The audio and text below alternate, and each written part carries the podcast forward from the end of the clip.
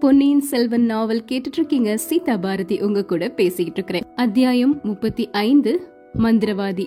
தூரத்துல ஏதோ சத்தம் எல்லாம் கேக்குற மாதிரி இருக்கு. மனிதர்களின் குரல்கள் கோஷங்கள் எல்லாமே கேக்குது. கோட்டை கதவுகள் திறந்தும் மூடியும் இருக்கிற மாதிரி சப்தங்களும் யானை குதிரைகளின் காலடி சப்தங்களும் கேக்குது. அந்த சமயத்துல காவல் புரிஞ்சிட்டு இருந்த அந்த தாதி பெண் ஓடி வந்து அம்மா எஜமான் வந்து விட்டார் போல் இருக்கிறது அப்படின்னு சொல்றாங்க. எனக்கு தெரியும். நீ உன் இடத்துக்கு போ அப்படிங்கிறாங்க நந்தினி. அப்புறம் வந்தியத்தேவனை பார்த்து தானாதிகாரி கோட்டையில் பிரவேசிக்கிறார். சக்கரவர்த்தியின் சேமத்தை விசாரித்துவிட்டு கோட்டை தளபதி சின்ன பழுவேட்டரையரை பார்த்து பேசிவிட்டு இங்கே வருவார்.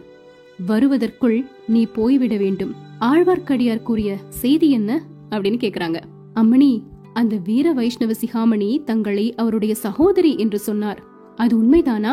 அப்படிங்கிறாரு வந்தியத்தேவன். அது பற்றி நீ ஏன் சந்தேகப்படுகிறாய்? அவர் சொன்னது உண்மைதான். நாங்கள் ஒரே வீட்டில் ஒரே குடும்பத்தில் வளர்ந்தோம். உடன் பிறந்த தங்கையைப் போலவே என்னிடம் பிரியம் வைத்திருந்தார். பாவம் அவருக்கு பெரும் ஏமாற்றம் அளித்து விட்டேன். அம்மணி ஆழ்வார்க்கடியார் தங்களுக்கு சொல்லி அனுப்பிய செய்தி கிருஷ்ண பகவான் தங்களுக்காக காத்து கொண்டிருக்கிறார் என்பதுதான்.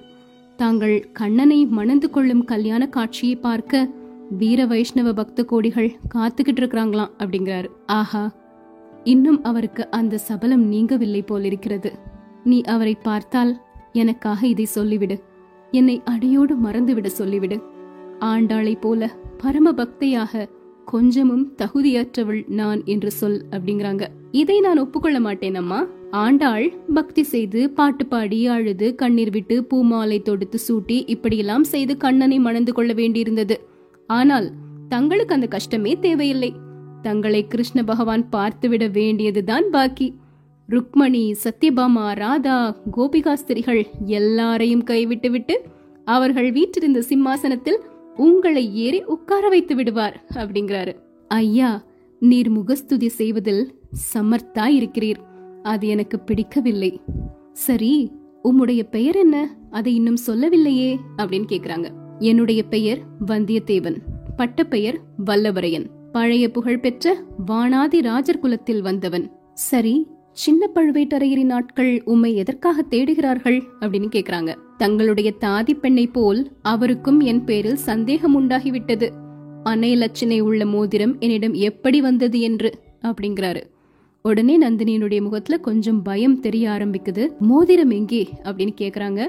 என்கிட்ட தான் இருக்கு அப்படின்னு மோதிரத்தை எடுத்து காட்டுறாரு. இது உம்மிடம் இருப்பது அவருக்கு எப்படி தெரிந்தது அப்படின்னு கேக்குறாங்க. சுந்தர சோழ சக்கரவர்த்தியை பார்க்க வேண்டும் என்கின்ற ஆசை என் மனதில் நெடுநாளாக இருந்தது. அதற்காக இந்த முத்திரை மோதிரத்தை உபயோகப்படுத்தி கொண்டேன். ஆனா இது நீங்க கொடுத்தது அப்படின்னு யார்கிட்டயுமே சொல்லல. பெரிய பழுவேட்டரையர் கொடுத்தார் அப்படின்னு தான் சொன்னேன் சின்ன பழுவேட்டரையர் கிட்ட நந்தினிக்கு கொஞ்சம் மனது நிம்மதியாகிருச்சு. நீர் சொன்னதை அவர் நம்பினாரா? அப்படின்னு கேக்குறாங்க. முழுதும் நம்பியதாக தெரிவதில்லை. அதனால் தானே என்னை பின்தொடரும்படி ஆட்களை விட்டிருக்கிறார். பெரிய பழுவேட்டரையர் திரும்பி வந்ததும் என்னை அவர் முன்னால் நிறுத்தி உண்மையை அறிய எண்ணியிருக்கலாம் அப்படிங்கிறாரு. நந்தினி சிரிக்கிறாங்க.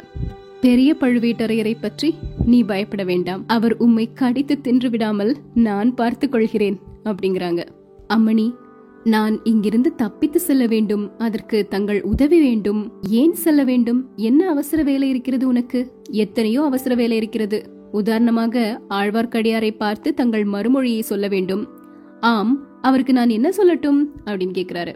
உடனே நந்தினி பதிலுக்கு சொல்றாங்க அவருக்கு நந்தினி என்று ஒரு சகோதரி இருந்தாள் என்பதை அடியோடு மறந்துவிட சொல் அப்படிங்கிறாங்க. சொல்லிடலாம் ஆனா அது நடக்கிற காரியம் இல்லையே. ஏன்? இரண்டு தடவை தற்செயலாக பார்த்த என்னாலே தங்களை மறக்க முடியாமல் இருக்கிறது. வாழ்நாளெல்லாம் தங்களோடு இருந்தவர்களால் எப்படி முடியும்? அதை கேட்டவுடனே நந்தினியின் முகத்துல வெற்றி பெருமிதத்தின் சாயல் தெரியுது. அவளின் வேல் விழிகள் வந்தியத்தேவனின் நெஞ்சை ஊடுருவியது மாதிரி இருந்தது. திரும்ப கேக்குறாங்க சக்கரவர்த்தியை பார்ப்பதற்கு நீ ஏன் அவ்வளவு ஆசைப்பட்டாய்? அப்படின்னு. உலக பிரசித்தி பெற்ற அந்த சுந்தர புருஷரை பார்க்க யாருக்கு தான் ஆசை இருக்காது? அப்படிங்கிறாரு வந்தியத்தேவன். ஆமாம் சக்கரவர்த்திக்கு தம்முடைய அழகை பற்றி ரொம்ப பெருமைதான். அவருடைய செல்வகுமாரிக்கு அதைவிட அதிக கர்வம் அப்படிங்கிறாங்க. குமாரியா யாரை சொல்கிறீர்கள்? பழையாறையில் இருக்கிறாளே ஒரு அகம்பாவம் பிடித்த கர்வி. அந்த இளைய பிராட்டி குந்தவை தேவியை தான் சொல்கிறேன். இவ்ளோ நேரம் ஒய்யாரமா படுக்கையில சாய்ந்து படுத்திருந்த நந்தினி திடீர்னு எந்திரிச்சு நிக்கிறாங்க. ஐயா நான் ஒன்று சொல்கிறேன். அதை ஒப்புக்கொள்வீரா? அப்படின்னு கேக்குறாங்க. சொல்லுங்கள். நீர் எனக்கு உதவி செய்ய வேண்டும். நான் உமக்கு உதவி செய்கின்றேன். என்ன சொல்கிறீர்?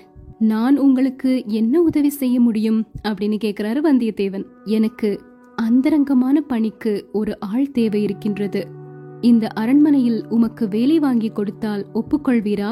அப்படின்னு கேக்குறாங்க. முடியாது. இதே மாதிரி சேவையை இன்னொரு மாதரசிக்கு செய்வதாக ஏற்கனவே ஒப்புக்கொண்டு விட்டேன். சற்று முன் மிக பிரியத்தோடு பேசினீர்களே அந்த இளைய பிராட்டி குந்தவை தேவிதான் அப்படின்னு சொல்லி அந்த ஓலை வச்சிருந்தாரு இல்லையா? அதை எடுத்து காட்டுறாரு. இந்த ஓலையை ஏற்கனவே பலர் திருடி பார்த்து விட்டார்கள். ஆகையால் தாங்களும் இதை பார்ப்பதினால் மோசம் ஒன்றும் வந்து விடாது அப்படின்னு அந்த ஆதித்த கரிகாலர் குந்தவை தேவிக்கு எழுதியிருந்த ஓலைய நந்தினி கிட்ட காட்டுறாரு. அதை படிச்சு முடிச்ச உடனே நந்தினியின் கண்கள்ல இருந்து கிளம்பிய மின்னல் ஒரு நாகப்பாம்பின் வாயிலிருந்து வெளியே வந்து மறையக்கூடிய பிளவுபட்ட நாவை வந்தியத்தேவனுக்கு நினைவூட்டியது. வந்தியத்தேவன் உடம்பெல்லாம் அப்படி நடுங்க ஆரம்பிச்சிருச்சு. நந்தினி அதே கம்பீர பாவத்தோட வந்தியத்தேவனை பார்த்து ஐயா நீர் இந்த கோட்டையிலிருந்து உயிரோடு தப்பி செல்ல எண்ணுகிறீர் இல்லையா? அப்படின்னு கேக்குறாங்க. ஆமம்மா. அதற்காகத்தான் தங்கள் உதவியை நாடி வந்தேன். சரி ஒரு நிபந்தனையின் பெயரில் உன்னை தப்பித்து செல்ல நான் உதவி செய்கின்றேன். இந்த ஓலைக்கு குந்தவை என்ன மறு ஓலை கொடுக்கிறாளோ அதை மறுபடியும் என்னிடம் கொண்டு வந்து காட்ட வேண்டும். சம்மதமா? மிக அபாயமான நிபந்தனை போடுகிறீர்கள் அப்படிங்கிறாரு வந்தியத்தேவன். அபாயத்துக்கு அஞ்சாதவர் என்று சற்று முன்னால் பெருமை அடித்துக் கொண்டீரே. அபாயத்துக்கு நான் அஞ்ச மாட்டேன். துணிச்சல்தான். ஆனால் அதற்கு தகுந்த பரிசு கிட்ட வேண்டும் அல்லவா எனக்கு என்ன பரிசு கிடைக்கும்? அப்படிங்கிறாரு வந்தியத்தேவன். பரிசா? நீர் கனவிலும் அடைய கருதாத பரிசு உமக்கு கிடைக்கும். சோழ சாம்ராஜ்யத்தில் இன்று சர்வ சக்தி வாய்ந்தவராக விளங்கும் பெரிய பழுவேட்டரையர் எந்த பரிசுக்காக வருடக்கணக்காக தவம் கிடைக்கிறாரோ அத்தகைய பரிசு உமக்கு கிடைக்கும். அப்படின்னு ஒரு காந்த பார்வையை வீசுறாங்க வந்தியத்தேவன் மேல. வந்தியத்தேவனுடைய தலை அப்படியே சுழன்றது.